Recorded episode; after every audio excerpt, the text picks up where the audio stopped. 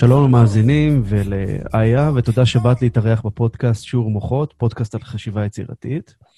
אה, קצת תספר על איה, והיא כמובן תרחיב בהמשך, כי היא יודעת לספר לעצמה יותר טוב ממני. אז אה, איה היא יזמת בתחום הקיימות, עוסקת ביצירה מגיל אה, מאוד צעיר, בוגרת לימודי עיצוב גרפי ביוהנסבורג, למדה עיצוב תעשייתי במכון טכנולוגי בחולון, וכיום מתעסקת ביזמות ועיצוב אה, מוצרים לכלכלה מעגלית וברת קיימא, וחינוך לקיימות באמצעות עיצוב. במקביל, היא עוסקת בשיווק ותוכן, והיא ניהלה במשך ארבע וחצי שנים את המרקום חו"ל ופיתוח משאבים בחברה להגנת הטבע, אה, שזה מעניין, כי זה גם חיבר את, ש... את שני העולמות שהיא אוהבת להתעסק בהם. אה, אז איה, מה זה אומר להיות יזמת בתחום הקיימות? וואו, קודם כל הגדרת מעולה, אני חייבת להגיד שאפו, הפתיח. אה, מה זה אומר? זה אומר בעצם אה, לנסות לקדם כל מיני פתרונות שעושים אה, טוב בעולם באופן כללי, והם מתמקדים בקיימות. כמובן שזה לא קל, יש המון המון תהליכים בפיתוח של מוצרים ושל פתרונות, זה מצריך המון סיוע מכל מיני גופים שיתופי פעולה. אמ, וזה, לפעמים זה יכול להיות מוצרים שהולכים איתי המון שנים, והם עוברים גלגולים, ואני ממשיכה לפתח אותם ולבדוק אותם מול השוק, אפילו לעשות uh, סקרים לפעמים, להבין מה הצורך. Um, אני אתן דוגמה, בסדר? למשהו קצת uh, שנשמע פנטזיונרי. Um, אחד, ה, אחד התופעות שמטרידות בערים, באזורים אורבניים, שאנחנו כמובן, יש הרבה מהם, זה אה, בעיה של אה, שירותים. והרבה פעמים כשאתה מסתובב בעיר, אתה יכול להיתקע באיזה פינת רחוב שיש בה סירחון של שתן, וזה קורה כי, אה, טוב, לא כולנו עושים את זה, חצי מהאוכלוסייה מרשה לעצמה לעשות, לעשות את זה ברחוב. במקביל, בערים גם חסר לנו ירוק, מאוד מאוד חסר לנו ירוק, זה יוצר מה שנקרא איים של חום, כיסים של חום, זיהום אוויר. ואחד הדברים שבעצם אה, יצרתי, קונספט של אה, משתנה ירוקה, אוקיי? ממש ככה, משתנה שאומרת, אנחנו נאפשר לאנשים, הם צריכים, הם צריכים שירותים, נכון? אנחנו צריכים משהו ש... עכשיו, התחלתי לחקור את זה, וגיליתי ששתן זה בעצם אה, מקור מאוד טוב גם לדשן, וגם גיליתי תוך כדי המחקר הזה שיש כבר שימוש לדישון אפילו בחקלאות. בחלק מהתוצרים של השתן, ובעצם אמרתי, אוקיי, בואו נשלב את זה, נעשה מבנה שהוא מצמיח מסביבו עליו גידול ורטיקלי של צמחים, זה לא צריך להיות צמחי מאכל, יכול להיות צמחי נוי, אבל זה מגביר לי את הירוק בעיר, וכל הדבר הזה הוא על ידי השתן ויהיו פאנלים סולאריים, כדי שהחשמל יגיע מקור אה, טבעי מתחדש במקום אה, לצרוך... אה, זאת אומרת, עכשיו, פרויקט כזה, לדוגמה, תחשוב כמה, כמה פרמטרים צריכים להתקיים בו. חוץ מהאלמנטים ההנדסיים, אני צריכה גם עירייה שבכלל תרצה להיכנס נגיד לפיילוט של דבר כזה. צריך לחשוב על כל המכניקה של איך זה יעבוד, אה, צריך להיות עמיד, צריך לא לתפוס הרבה מקום. וכמובן, עשיתי משהו שהוא מתאים לשני הג'נדרים. כאילו, אין פה מצב שהוא, אה, שמשתנה רק לגברים או רק לנשים, אלא המחשבה היא שזה יוניסקס. ו... הצטרפה אליי באיזשהו שלב גם אה, חברה שהיא מהנדסת והיא מקסימה, וגם... אה, אז אחד הדברים שלמשל ניסינו לעשות זה להגיש את הפרויקט הזה לכל מיני תחרויות או אקסלרטורים וכולי. עד עכשיו לא הצלחתי להתקבל או לקבל איזשהו מענק, אבל אה, אני חושבת ש... דרכו של יזם, אין מה לעשות. בדיוק, בדיוק. זאת אומרת, יש פה כל הזמן אה, לא לוותר ולנסות ולהמשיך לפתח ולדבר עם אנשים. ולחשוב איך אפשר לקדם את זה. זה דוגמה רק לפרויקט אחד, יש עוד, אה, עוד אחרים כאלו, בתחומים שונים לחלוטין, אבל הם כולם מתבססים על העניין הזה של קודם כל לענות על צורך אמיתי, ולפתור בעיה, ולשלב בתוך זה את הכלכלה המעגלית או קיימות, אה, מה שנקרא מוצרים ירוקים, יש לזה כל מיני שמות, זה הכל בעצם אותו הדבר. מדהים. זה מסע, זה מסע ארוך, זה לא משהו שאפשר לעשות אותו ב... אין פה... אין פה קוסמות, אני חושבת.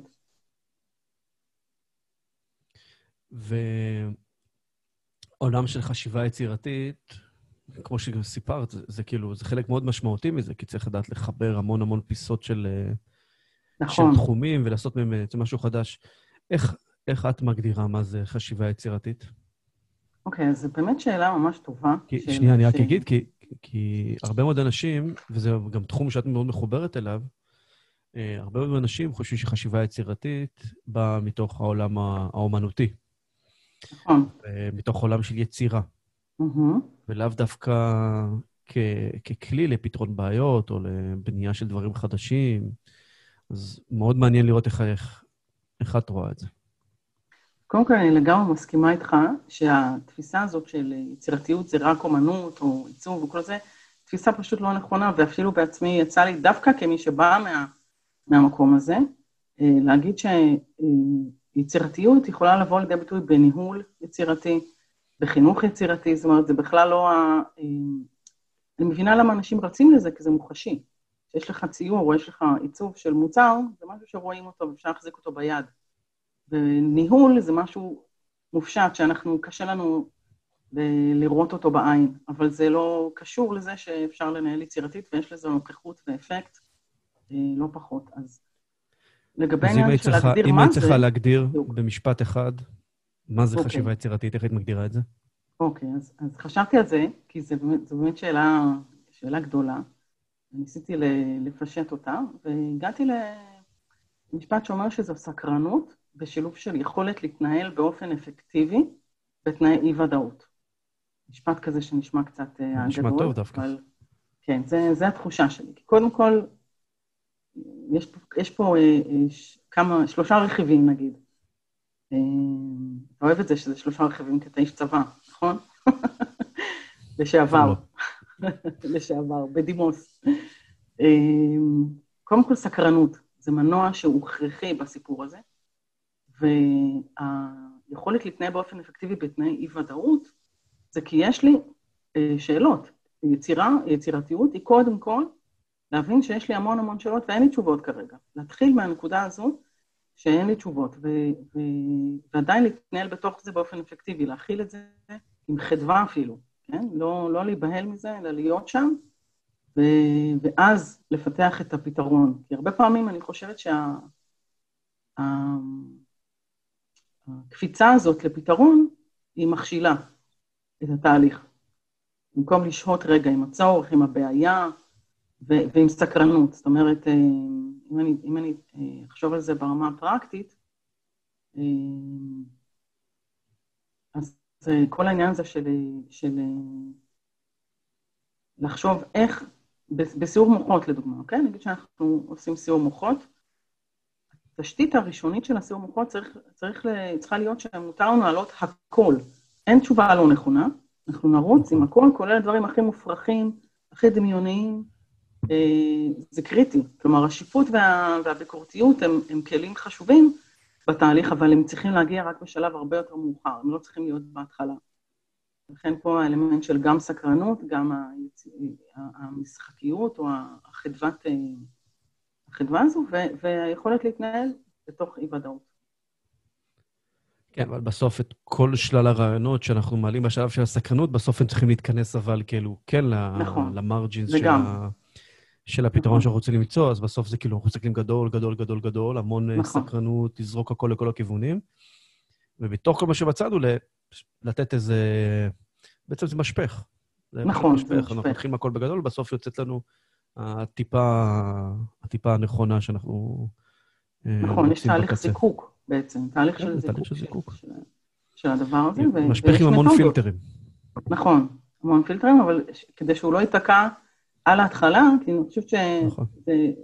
בדיוק המקום הזה שאתה יכול, יכול לראות את זה על, על כל בני האדם, ילדים, מבוגרים. אה, אם אתה מתחיל אה, לעשות אה, סקץ' של משהו ומישהו מתסיס לך מאחורי הכתף ומתחיל לתת הערות, באותו רגע הוא הרג לך את, ה, את, ה, את נכון. העסק. כלומר, אתה, אתה תעצור, אתה לא, תרצה, אתה לא תרצה יותר לשתף, אתה לא תרצה, זאת אומרת, ו- וזה נורא קריטי לא לחבל בשלב הזה. ויש לנו נטייה כבני אדם שרוצים ודאות, אחד הדברים שהכי מפחידים אותנו בחיים זה אי-ודאות. ואנחנו רוצים ודאות. אז uh, צריך לעצור את הרצון הזה לוודאות וקצת להשהות אותו. אגב, זה אחת הסיבות שאני לא מאמין, לא מאמין במושג הזה סיור מוחות, אני חושב שצריך לעשות סיור מוח. כי כשאתה יושב okay. אוקיי. בחדר וזורק רעיונות, אז אתה פתאום שומע רעיונות של אנשים אחרים, וזה פתאום מסיט לך את, את המחשבה, או שאתה מפחד שתגיד רעיון שהוא פחות טוב ממה שמישהו אחר אמר.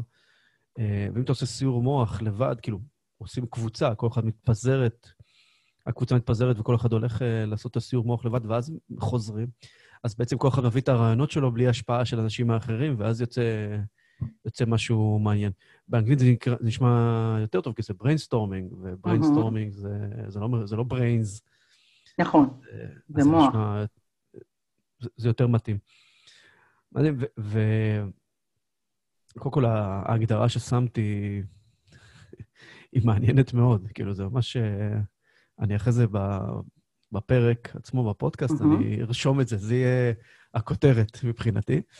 מגניב. אה, איך את משתמשת בחשיבה יצירתית ככלי לפתרון בעיות? נתת דוגמה מקודם עם הנושא הזה של, ה...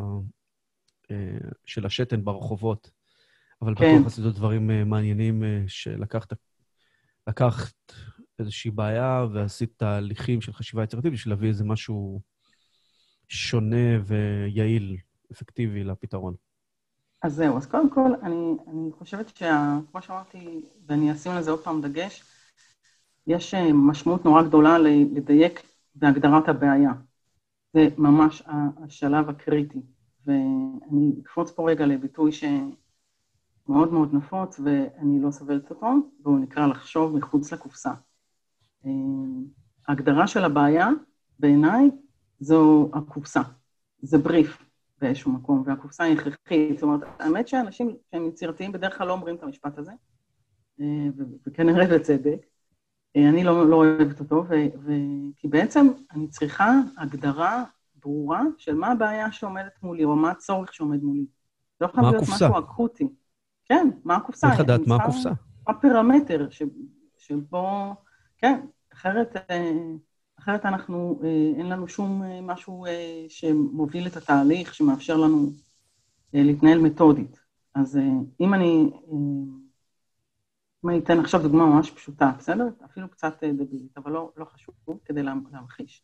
נגיד שאני באה אליך ואני אומרת לך, אני צריכה להרים את הארון. יש פה ארון כבד, אני חייבת להרים אותו, אני צריכה שתעזור להרים אותו. ואז אנחנו הולכים, ל... שנינו הולכים לאוטו, כל אחד מביא את הג'ק של האוטו, ואנחנו מרימים את הארון. עכשיו, במקרה הזה, בעצם באתי עם פתרון. אתה לא יודע מה הבעיה שלי. אתה יודע רק שאני צריכה להרים את הארון, ומבחינתי, בעצם דילגתי על ה... עכשיו, למה אני רוצה להרים את הארון? כי התגלגל לי איזה חרוז מתחת לארון, ואני לא יכולה להגיע אליו. עכשיו, מי אמר שלהרים את הארון זה הפתרון הנכון? ואם אתה תעבוד איתי נכון, אתה תגיד לי, אוקיי, בוא נחזור שנייה עם הסרט אחורה, נגלגל את הסרט אחורה, מה הבעיה, למה את צריכה להרים את הארון? ואז אני אגיד לך, אני אתגלגל לי חרוז מתחת לארון, אז אתה תגיד לו, וואלה, יש לי פה מקל צר ודק, אני מכניס אותו מתחת לארון ושולף את החרוז. לא צריך להרים את הארון. זו דוגמה נורא פשטנית, אבל היא באמת בשביל להמחיש את העניין הזה שלפעמים הדבר הראשון שעולה לנו לראש, וזה בתהליכי שיווק לדוגמה, בתהליכי קריאייטיב, אתה יכול לראות במסעות פרסום ובתהליכים של, של שיווק, באיזה שלב אה, לאיזה, לאיזה שלב התפת... אה, באיזה שלב התפתח התהליך. אם הלכו על האסוציאציה המיידית והראשונה, שהיא בדרך כלל מאוד מאוד מאוד שטוחה ולא מתוחכמת ובסיסית, או שהמשיכו בתהליך וזרקו, אפרופו brainstorming, זרקו כיוונים נוספים לאוויר והתפתחנו ובדקנו מי הקהל שלנו ו- ומה מעניין את הקהל שלנו ויש לנו מערכת יחסים איתו, אנחנו לא רק אה, אה, מנסים סתם לייצר פרובוקציה. זה אפרופו בעניין הזה של אה, באמת העבודה במרקום, וניהול של... זה ניהול של... התפיסה שלי שיש לי פה, יש לי בני אדם בצד השני, ויש להם כל מיני תחומי עניין ורגשות ודברים שמטרידים אותם בחיים ומעניינים אותם בחיים. יש סיבה שהם אה, רוצים להיות איתי בקשר. אני צריכה להבין מה הסיבה, מה, מה מניע אותם, מה מעניין אותם, איזה ערך מוסף יש לי לתת, מה, מה, מתוך הארסנל של הדברים. ובאמת, אפרופו בקטע הזה, אני יכולה להגיד ש, שכשעבדתי בחברה להגנת הטבע, אז הבאתי המון כלים של שיווק, למרות שזו עמותה, ויש בה תפיסה אה, די רווחת, כמו בהרבה עמותות, שבעיניי היא פחות אה, משתמשת נכון בכל הארסנל של הפעילות שעושים שם, ויש שם ארסנל מדהים וחשוב. אז לקחתי בעצם כלים ש... מהעולם השיווקי כדי לייצר את ה-engagement, מה שנקרא, לייצר את המעורבות ולייצר פשוט מערכת יחסים עם אנשים. ו... וכל פעם לבדוק את זה, כי מגיעים פידבקים. כשאתה... כש... כשעשיתי uh, תכנים שעסקו בכל מיני פרויקטים שאפילו ב... נגיד עבור, עבור תושבי ישראל פחות קיבלו uh, זרקור, כי יש פה עניין של להבין מי קהל היעד שלי. קהל היעד שלי הוא, חלקו נמצא בחו"ל, הוא לא חי פה, והוא לא נמצא בתוך הטבע הישראלי כמו ישראלים שחיים פה, ואני רוצה לצמצם את המרחק. יש לי פה מרחק שהוא גם גיאוגרפי, אבל הוא גם תרבותי, אה, ואני רוצה להנגיש את מה שקורה כאן לאנשים האלה בחו"ל. אז הדרך להנגיש את זה בעיניי היא להביא באמת אותנטיות, קודם כל, ויש מלא, ולהביא את הסיפורים המעניינים והחשובים, ולהראות איפה, אה, הרבה פעמים זה להראות איפה יש לנו challenge, איפה היה לנו אה, קושי. להביא כן. את, ה, את המקום הזה שבו אתה לא אה, יושב על איזה פסגה והכל הולך לך בסבבה ובקלות, ממש לא. אתה צריך לרתום כל מיני אה, גופים שלא תמיד משתפים איתך פעולה. אתה צריך להגיע לעבודה מול תושבים מקומיים לפעמים, בשביל להגשים כל מיני תפיסות אה, שימור טבע. יש המון המון דברים כאלו, ואני יכולה להגיד שזה לגמרי הוכיח את עצמו. זה לגמרי הוכיח את עצמו בתוצאות. אני רוצה לקחת אותך רגע לעולם השני שלך, mm-hmm. החינוך. כן. כי אני פגשתי אותך באי-כנס בשפיים, באי-כנס נכון. של, אה, של יוסי ורדי. Mm-hmm. באחד החדרים, ועשית לנו סדנה קצרה על איך ממשהו קטן, אני אפילו לא זוכר מה זה, תסלחי לי, משהו עם מגנטים. שאריות של נכון.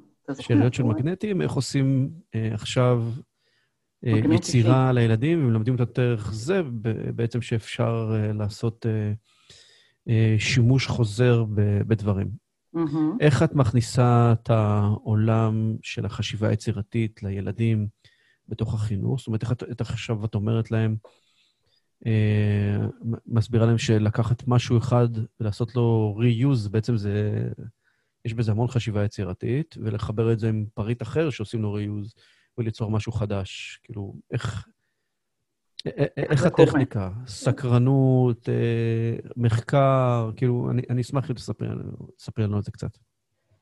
אוקיי, okay, אז באמת, קודם כל, אה, יש פה עניין של אה, להביא חומרים שונים לתוך, ה, לתוך הסדנאות, לתוך הכיתה, קצת לספר על איך החומרים האלה בכלל מיוצרים, כי אני חושבת שרוב האנשים לא יודעים בכלל איך מייצרים את המוצרים שאנחנו צורכים.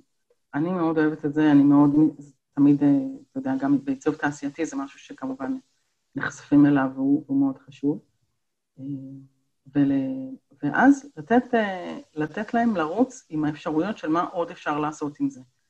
זאת אומרת, לפעמים הסדנה יכולה להיות סדנה מובנית, שבה יש לנו פתרון, נקרא לזה, או, או שימוש חוזר, שאני מלמדת מיומנות. לצורך העניין, אני מלמדת לתפור. אוקיי? אנחנו לוקחים אה, חולצות שאנחנו כבר לא לובש אותן, ותופרים מהם אה, תיקים או כל דבר אחר שיבוא לך לתפור. כלומר, אם תבוא ותגיד, אני רוצה לתפור מזה כרית. מגניב, אהלן וסהלן, זאת אומרת, אתה לא חייב להיצמד ל... הילדים מעלים את הרעיונות? ילדים יכולים בהחלט להעלות את הרעיונות, אני נותנת להם את, ה... את האפשרות הזו, מבחינתי זה מאוד מאוד חשוב, שהם יוכלו אה, לבוא גם עם רעיונות משל עצמם, ו... אז או שאנחנו עושים, אנחנו יכולים גם לעשות הריגה מהקבוצות האלה, אנחנו הופכים אותן לחוט, עושים הריגה, עושים, יש כל מיני. עכשיו, אני תופסת עצמי באיזשהו אופן, במהלך הסדנאות האלה, כסוג של פלטפורמה עם סטארטר, נקרא לזה ככה, אוקיי? משהו שמאפשר, ומי ש... ש... כשהתלמידות והתלמידים יכולים לרוץ קדימה עם רעיונות שלהם, זה מבורך, ואני מעודדת את זה, וזה באמת קורה. זו מסגרת ש... שמאפשרת, וה... התהליך הוא כזה שאני לא מחליטה להם מה הם יעשו, אני, אם יש משהו שאני באמת זוכרת מה, מהילדות שלי אפילו, כשהלכתי גם ללמוד ציור וגם כל מיני, אז אה, זה ממש ממש חשוב לתת את החופש איפה, ש, איפה שהוא דרוש, איפה שהוא, איפה שהוא נחוץ. ואז אתה רואה באמת יצירתיות מגניבה, שהם לוקחים את זה למקומות אחרים. אני אתן דוגמה. אני חייב לשאול חושבת רגע שאלה. כן, אני אשאל רגע שאלה מאתגרת. את אומרת לתת להם את החופש ליצור ולעשות, אבל מצד שני, דיברנו מקודם על זה, שכדי שמישהו יהיה יצירתי, לא יוצר, יצירתי, אה, אנחנו צריכים לתת לו את האתגרים, זאת אומרת, להגיד לו נכון. סתם. יש, חול, יש לך חולצה, ספוג ובקבוק, מהמם. ואנחנו צריכים עכשיו משהו שהוא אה, עושה תאורה בכיתה, או משהו שהוא אה, אפשר לכתוב עליו אה, שיעורי בית. סתם נותן דוגמאות שלא קשורות כן. באמת לדברים. לא. לא, לתת אתגר. כאילו שהוא... זה שאולי צריך להיות... לא, לא צריך אז את המעוף ואת החופש, אלא באמת צריך כאילו לכנס אותם לתוך אה, בעיה מסוימת. אוקיי, אז באמת, זה, זה לא חופש במובן של כאוס, זה באמת חשוב שאתה מדייק את זה. לא מדובר פה על כאוס, אלא מדובר על איזושהי מסגרת שבה יש לנו אתגר. האתגר הוא שיש לנו המון המון טקסטיל, לצורך העניין, דוגמה של החולצות, אני אחזור אליה כי דיברנו, לנו המון טקסטיל, המון, זה אחד המזהמים הכבדים בכל תעשיית האופנה, ובמקום שזה ילך להטמנה, שזה מה שקורה כיום, לא באמת משתמשים בזה באפריקה, ולא באמת, אה, זאת אומרת, יש איזה מיתוס כזה שאנחנו תורמים את הבגדים שלנו למדינות אה, עולם שלישי, זה לא נכון. זה לא רק באמת להרגשה. טובה. בדיוק, זה, בתכלס בשטח זה לא, זה קורה בהיקף אה, זניח עד אה, בלתי מורגש. וזה הולך להטמנה, אז בעצם אני אומרת, אוקיי, בואו נחשוב עכשיו על שימוש נוסף, שאנחנו יכולים, מה יכולים לייצר, בואו נסתכל על החולצה כחומר גלם, קודם כל. במקום להסתכל עליה כעל אובייקט שנועד רק ללבישה, כי זה המהות של המוצר בשלב הראשוני שלו, אה, בעצם זה חומר גלם, חומר גלם פנטסטי, יכול להיות צבעוני, הוא עמיד, אה, אנחנו יכולים לכבס אותו ולהשתמש בו שוב ושוב. עכשיו בואו נחשוב מה אנחנו יכולים לעשות ממנו. ואז אני יכולה לתת כמה אפשרויות, כמו שאמרתי קודם, בין לתפור, לארוג, לעשות קשירות. זה אומר שאני אה, שמה שם אה, variety, כאילו מגוון של, של כיוונים, ומבחינתי, אם אתה תבוא עכשיו, או אחת התלמידות תבוא עם כיוון נוסף, שעושה שימוש בחולצות, זה מגניב. אהלן וסהלן, כי זה אומר שהיא הפעילה את היצירתיות שלה, וזה משהו שאני לא שמתי על השולחן. זאת אומרת, זה עוד כיוון נוסף לכיוונים שאני הצעתי. ופה יש את העניין הזה של לתרגל את היצירתיות, את החשיבה הזאת של... אה, אז בעצם כן, יש לנו קופסה, נקרא לזה, אוקיי? כן, יש לנו challenge ויעד שאנחנו רוצים להגיע. היעד הוא לעשות שימוש, וגם שימוש שאנחנו לאורך זמן. זה אפרופו חלק, מה, חלק מהקושי בנושא הזה של עיצוב אה, לשימוש חוזר או עיצוב בר קיימא, זה לייצר את הדברים האלו, לגרום להם להיות אה, כאלה שאתה לא תרצה לזרוק אותם חמש דקות אחר כך. כי אז מה כן, עשינו? רק כי, אחרת. אנחנו רק מעכבים את ההגעה שלהם לפח, אנחנו לא עושה להם באמת ריוז. בדיוק, בדיוק. לפני איזה כמה זמן כתבתי על זה פוסט, ואחת הקבוצות, אה, יש קבוצה גדולה שנקראת Zero Waste, אפס פסולת ישראל, ומהניסיון שלי, כי הדרכתי גם, אה, אני מדריכה גם צוותי הוראה. זה יכול להיות אה, מורות, מורים, גננות, כולל אפילו יצא לי להדריך צוותים מחו"ל, מארצות הברית, צוותי חינוך שהגיעו לפה אה, מחו"ל. ובאמת יש קושי, כי אין, אין בעצם מערכי שיעור מסודרים של משרד החינוך אה, שמראים לך איך לעשות את הפרויקטים האלה, ואני אגיד את זה בצורה הכי, נקרא לזה, לפרצוף, לקחת אה, בקבוק, בקבוק מים מינרליים, לחבר אסטרובל עם דבק, ואז לרסס את זה בצבע זהב, זה לא מחזור, זה לא קיימות, זה אפילו גרוע יותר מאשר לא לעשות את כל זה. כי עכשיו כבר אי אפשר למחזר גם את הבקבוק הזה, ואני, בגלל שאני מכירה את, ה, אני מכירה את התסכול של הצוותים החינוכיים, הם מאוד מאוד היו רוצים שיהיה להם באמת כלים כאלו, איך לעשות אה, אה, עיצוב בר קיימא כמו שצריך, ולא את הדברים האלו שהם... אה, ובואו, let's face it, כשהילדים חוזרים עם זה הביתה, ההורים אומרים, אה, איזה יופי, ומחכים שאחרי שבועיים אפשר לזרוק את זה לפח.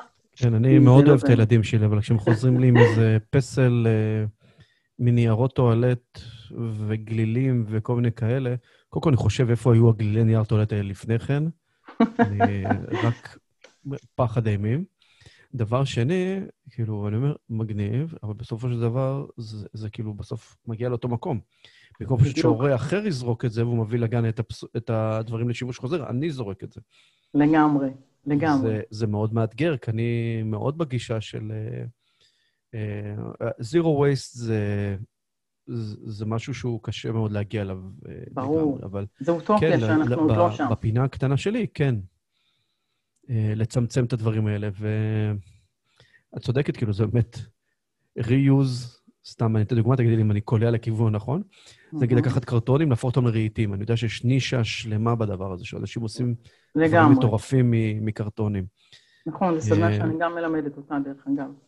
ויש לי, כשאני עושה סדנה כזו, זו סדנה שהיא, נגיד, נוער, אבל בעיקר מבוגרים, כי יש פה עבודה עם... אה, עבודה שזה זה, זה קצת יותר מורכב ממה אה, שחושבים, אבל זה ממש מגניב. אז יש לי לדוגמה שני שרפרפים, שבניתי אותם ב-2008, שרפרפים מקרטון, שאני תמיד מביאה אותם לשיעור הראשון בסדנה הזו, וילד יכול להרים את זה, זה קל ביותר, זאת אומרת, הטריק פה הוא באמת המבנה ההנדסי, ולא אה, כמויות של קרטון, ואני עומדת על זה אפילו, כי אנשים לא מאמינים, ואז ממש, אני נותנת להם הדגמה חיה בלייב, שאני יכולה לעמוד על זה, אה, אז פתאום אומרים, וואלה, איזה קטע, יש פה משהו. ובהתחלה, יש, אה, אתה יודע, יש עניין של... בהתחלה עובדים קצת טכני, כי צריך לחתוך את הקרטון ולהדביק ולחבר. יש נקודה בסדנה הזו שאני מתה עליה, שבה אה, כבר זה אופרטיבי. אתה יכול לראות שהמדף או השרפרף שבנית, אתה יכול, הוא כבר עובד. אתה יכול כבר לשבת עליו, הוא עוד לא גמור, הוא עוד לא עשה, הוא לא עשה את כל, הפיני, עוד לא עשה את כל הפינישים, אבל אתה כבר מבין איך זה עובד. וזה מין רגע כזה שה... אתה ממש רואה כמו אה, אור יוצא מהעיניים של האנשים, של וואו, הם הבינו את זה, נופל האסימון. עכשיו, למה אני אוהבת את זה? כי א', הם יצרו את זה בעצמם, שזה מאוד מעצים וזה מאוד כיף, היכולת הזאת להבין שאתה יכול ליצור, אתה לא צריך להיות מעצב, מעצב ואתה לא צריך ללמוד 80 אה, שנה אמנות, זה אחד. שתיים, אתה כבר לא תסתכל על קרטון באותו אופן. פתאום אתה תבין את העוצמות של החומר הזה, וזה חומר מדהים. אה, אתה תבין את החוזקות שלו, אנחנו מדברים על זה, למה הוא מאפשר לנו אה, ליצור באופן הזה, ו... וזה אומר שאתה כבר תפסיק להסתכל על, ה... על חומרים בכלל, שאתה רואה בשולי הדרך, הרי יש המון פסולת. ובישראל לא חסר, אנשים, אה, איך אומרים, הזמנים, ה, הזמנים הקריטיים לאיסוף של אה, אוצרות ברחוב זה בדרך כלל פסח וסוכות, אבל לאורך כל השנה יש את זה, ו, ופתאום אתה תתחיל להסתכל על קרטון כעל חומר גלם ולא על ארגז שמישהו זרק וזה פסולת שלא צריך. וזו מבחינתי המשימה שלי בסיפור הזה, גם עם מבוגרים וגם עם ילדים. וזה ממש ממש כיף כי לראות את זה שזה קורה. זה כמו להסיר איזשהו פילטר מהעיניים, פתאום אתה רואה את, ה, את העולם אחרת. ואת מתעסקת ביצירה מאז שאת uh, צעירה מאוד. נכון. אה, שיכולתי להחזיק, אה, נראה לי פנדה. מאז שיכולת להחזיק פנדה. עכשיו, אבל חשיבה יצירתית וכל העולם הזה, זה משהו שבסוף הוא מתפתח. עכשיו, השאלה היא אם זה משהו שנגיד הלימודים, אה, הלימודי עיצוב, גם ביונסבורג, גם ב-HIT, הם פתחו לך את העולם הזה ואמרת לעצמך, אה, וואו, עשיתי עכשיו, למדתי פה משהו חדש, אה, חשיבה יצירתית, אני בתוך זה. או שפשוט זה דברים שהיו לך טבעיים מאוד, אבל בדיעבד, כאילו אמרת, וואלה, כאילו, זה חשיבה יצירתית, כאילו, עכשיו זה כלים שאני יכול להמשיך להשתמש בהם. אה, זה כאילו, השאלה היא פשוט, היא כאילו, האם ניגשת לזה בצורה מודעת ללמוד את זה, כדי ללמוד את זה, וידעת שאת לומדת את זה, או שזה בדיעבד, ידעת שאת... אה, שהפכת להיות כזו? אז קודם כל, את ה, את ה, באמת את העניין של היצירתיות והליצור, זה מנוע פנימי שהוא היה שם תמיד מבחינתי, זאת אומרת, זה לא בצורה מודעת, זה באמת התחיל ממש מגיל צעיר, וזה סקרנות. אני, אני סופר סקרנית, ולהתנסות ולטייל ולראות דברים חדשים ולחוות דברים חדשים ולנסות גם מדיומים שונים. מרגע שיכולתי להחזיק משהו ביד, אז, אז כל, כל דבר, כל, כל מדיום של אומנות ושל יצירה, וזה תפירה, וזה מה שאתה חושב עליו, ש, שאפשר uh, להתנסות, אז הלכתי וניסיתי. והלימודים, מה שבעצם הם נתנו, יש עניין של מתודה, זאת אומרת, design thinking, שזה תהליך שקורה באמת בלימוד העיצוב, אה, הוא תהליך מדהים ואני מאוד אה, מחוברת לזה, ואני רוצה באמת לתת דוגמאות, אפשר לתת קצת דוגמאות על, על תהליכים של... שבעצם איך אנחנו לוקחים את היצירה הזו לפתרון של בעיות או לענות על צורך באופן מתודי. כי זה לא משהו פלואידי לגמרי, זאת אומרת, כמו שדיברנו קודם על זה שכן, יש, יש קופסה, יש צורך בקופסה, יש בריף. אוקיי? אז אם יש לי בריף שמגדיר לי מה הצורך ומה הפתרון שאני רוצה, מה, מה, הצור, מה הבעיה שאני רוצה לפתור, אז, אה, אז נגיד יש, אה, בלימודי, בלימודי עיצוב גרפי לדוגמה, יש כל מיני, אה, עשינו תרגולים שהם קצת ככה להגמיש את המוח, נקרא לזה, להגמיש את זווית ההסתכלות. ואני אתן דוגמה ממש כיפית, בסיסית, יצאנו החוצה, ושכבנו על הדשא והיו שם עצים, ואז אתה בעצם צריך להסתכל ולזהות את מה שנקרא negative space. בעיצוב גרפי יש אלמנט שנקרא negative space, אם אנחנו מסתכלים על העלים של העץ והרקע הוא השמיים, אז התרגיל פה הוא להתחיל לראות את השמיים כמו שאתה רואה את העלים, בעצם שהעלים יהפכו להיות הרקע. תתחיל לזהות את הצורות שנוצרות מה, מהשמיים. זה לא כל כך קל, כמו שזה נשמע, ויש בזה משהו מאוד מעניין, כי זה להפוך את הזווית שבה אנחנו אה, רגילים להסתכל על העולם, ואני חושבת שחלקה אנחנו אפילו נולדים איתה, זאת אומרת, אה, בלימודי, אה, בלימודים בחולון למדנו גם תפיסה חזותית, ויש דברים שאנחנו נולדים איתם, בדיפולט שלנו במוח, ולנסות ולהסתכל על דברים אחרת, עושים את זה באופן יזום, באופן מודע, לא קורה מעצמו. דבר נוסף, לדוגמה, בתהליך עבודה של חשיבה יצירתית, זה לעשות מיפוי של הרעיון. אני מאוד אוהבת לעשות את זה.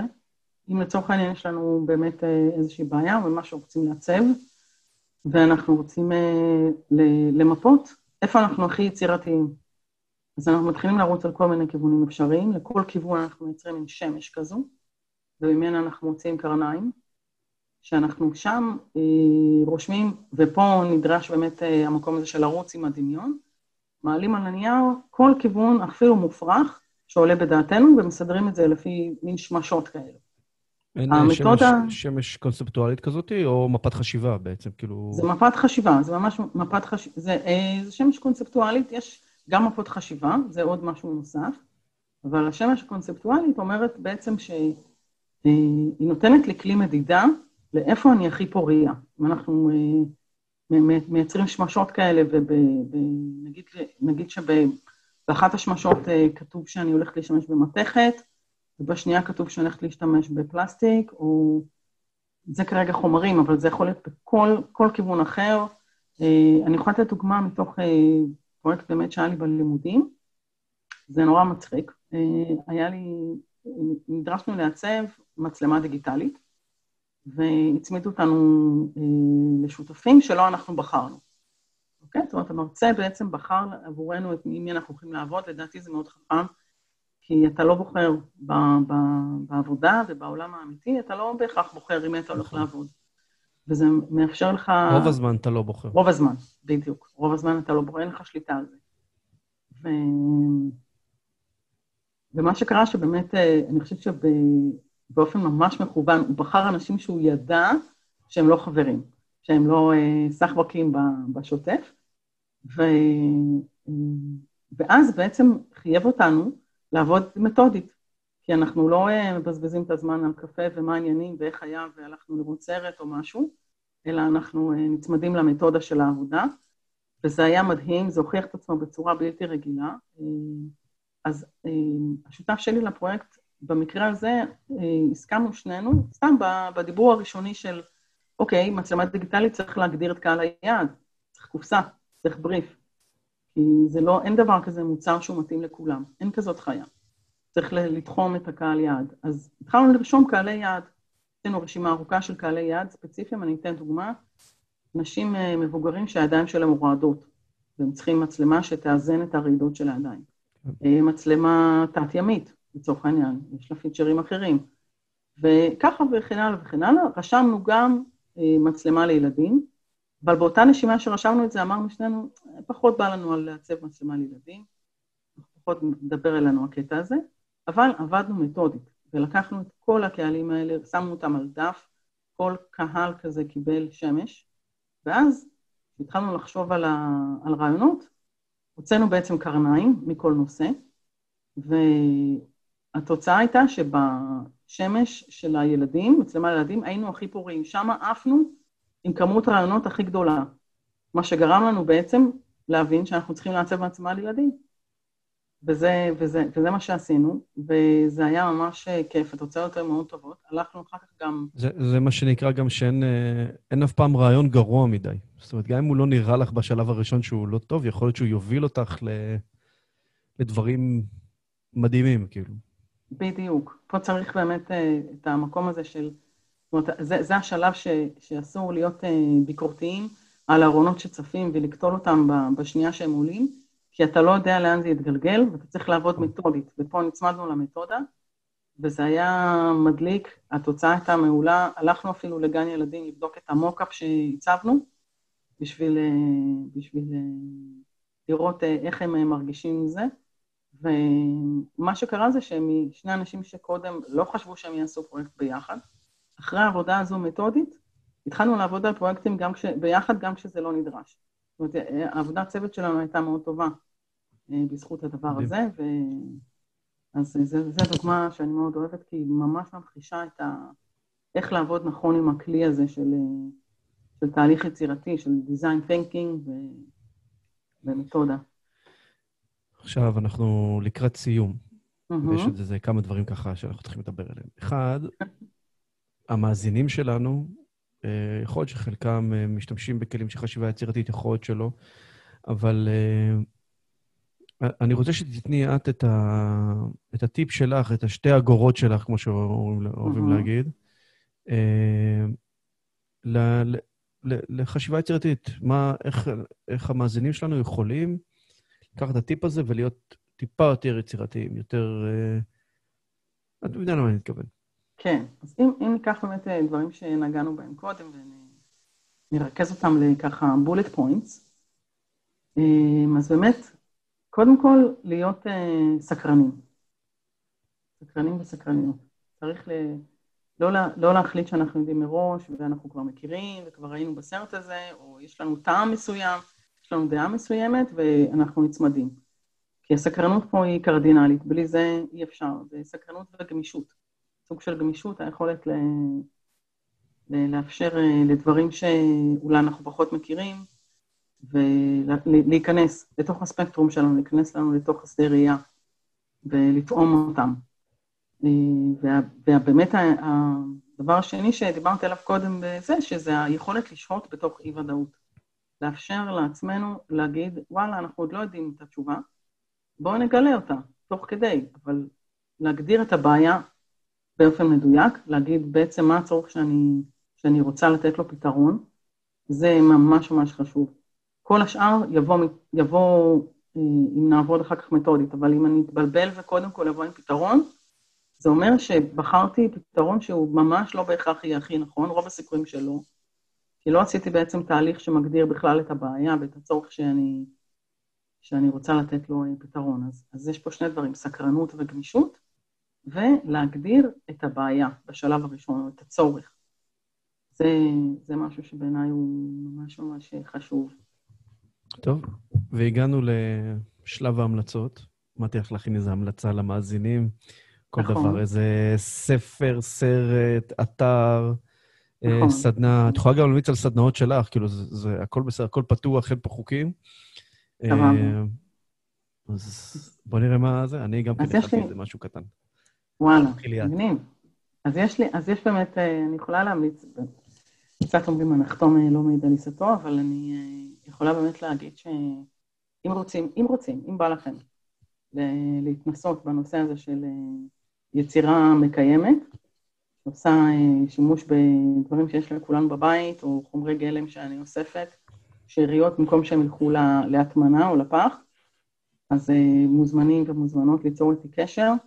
זה, יש לי סדנאות לילדים ולמבוגרים, כל, כל גיל וכל מיני אורחים שונים, כאלה שהן חד פעמיות, כאלה שהן מתמשכות, וזה משהו שהוא hands on, עבודה עם הידיים בתכלס. המלצה מעבר לזה, אני חושבת שיש אה, משהו שאני ממש ממליצה עליו בחום, לכל מי שרוצה קצת להבין מאיפה כל הסיפור הזה עם מוצרים, ומה הקשר שלהם לקיימות ואקולוגיה, ו... בכלל השיטה של הקפיטליזם שאנחנו חיים בה, וזה נקרא The Story of Stuff. The Story of Stuff זה בעצם התחיל מסרטון מגניב עם אנימציה שמסביר את הדרך שבה מוצרים מיוצרים. לדעתי יש את זה ביוטיוב, אני אשים קישור בפרק. יש את זה ביוטיוב ויש לזה, יש גם אתר, thestoryofstuff.org, כי זה התגלגל, זה התחיל ב-2007, זה מאז התגלגל, יש שם עוד המון סרטים נוספים, כלומר, אחרי The Story of Stuff, שהוא היה הסרטון הראשון, נכנס The Story of Bottled Water ו-The Story of Cosmetics, והיום כבר הם גם מדברים על הנושא של למה הדמוקרטיה מאוד מאוד חשובה, ולשים לב לכוח של תאגידים, וכל מיני, יש שם מגוון מאוד גדול שמדבר בעצם על הסיטואציה שבה התרגלנו לחיות, ולמה ואיך צריך לשנות כדי שאנחנו נהיה בעולם שהוא הרבה יותר בריא עבורנו, ומה שנקרא הבית הגדול שלנו, שזה כדור הארץ. אז אני ממש ממליצה על זה, זה מגניב, זה עשוי עם, עם איורים, זה מסביר בצורה מאוד... זה מנגיש, זה מנגיש מידע שהוא מידע שבדרך כלל מורכב, הוא מנגיש אותו בצורה מאוד נוחה. אני רוצה להמליץ על ספר. אני, יש לי איזה שגעת ספרים כזאת, כאילו, אם היה אפשר לראות, יש לי פה ספרייה מלא ספרים, אה, כולם על אה, כל מיני תחומים של חשיבה יצירתית, חדשנות וכל מיני כאלה, ואחד הספרים שאני הכי אוהב שקניתי, ואני אוהב לעלעל בו מדי פעם, נקרא How to be an explorer of the world, זה Portable Life Museum uh, by קרי סמית. והספר הזה בעצם מלמד, uh, אני לא יודע להגיד מי קהל היעד שלו, כי זה מתאים גם לילדים, גם למבוגרים, אבל מלמד אותנו להסתכל על כל דבר uh, כעולם שלם. איך אנחנו מסתכלים על אבן וחוקרים אותה וכותבים את הסיפור שלה, ואיך מתעדים דברים, ואיך כאילו מסתכלים על כל דבר באמת, כאילו זה מוזיאון, כי יש סביבנו כל כך הרבה דברים מטורפים, וילדים עושים את זה בצורה מאוד מאוד uh, טבעית. הם יכולים לקחת מקל ולדבר איתו ולהסתכל עליו שעות ולמצוא לו שימושים, שאנחנו בתור מבוגרים היינו פשוט בועטים את המקל הזה הצידה מהשביל, כי הוא הפריע לנו עכשיו לעבור עם האופניים או משהו כזה. נכון. אז הספר הזה מחזק את זה. יש, יש כמה חוקים, שאחד החוקים זה פשוט שאין חוקים, וכל מיני דברים כאלה, וזה, הוא גם עשוי ערוך בצורה מדהימה, עם, בכתב יד, עם ציורים, ציורים ותמונות. נשמע מעולה. מדהים. אז אני אשים uh, קישור ל... אני אשמח לקרוא את זה, לספר הזה גם כן. Uh, ושאלה, שלא הכנתי אותך אליה. uh, אמרתי שתהיה שאלת הפתעה. uh, אנחנו עכשיו נמצאים, uh, אני לא רוצה להגיד uh, in between סגרים, אבל אנחנו in between סגרים. ועוד שנתיים, שלוש, שהכל כבר יהיה מאחורינו, ונסתכל מעבר לכתף ונגיד, אה, איזו תקופה.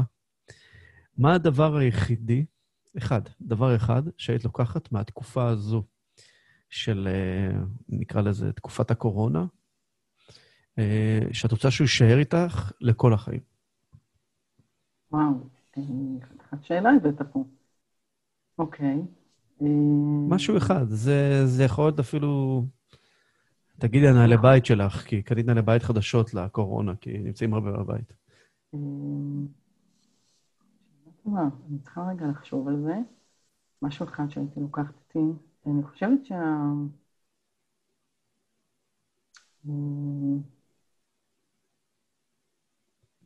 קודם כל, אני, מה שלא סיפרתי עד עכשיו, אפרופו גמישות, אמנם לא כך רואים עליי את זה, אבל אני מתרגלת יוגה הרבה מאוד שנים,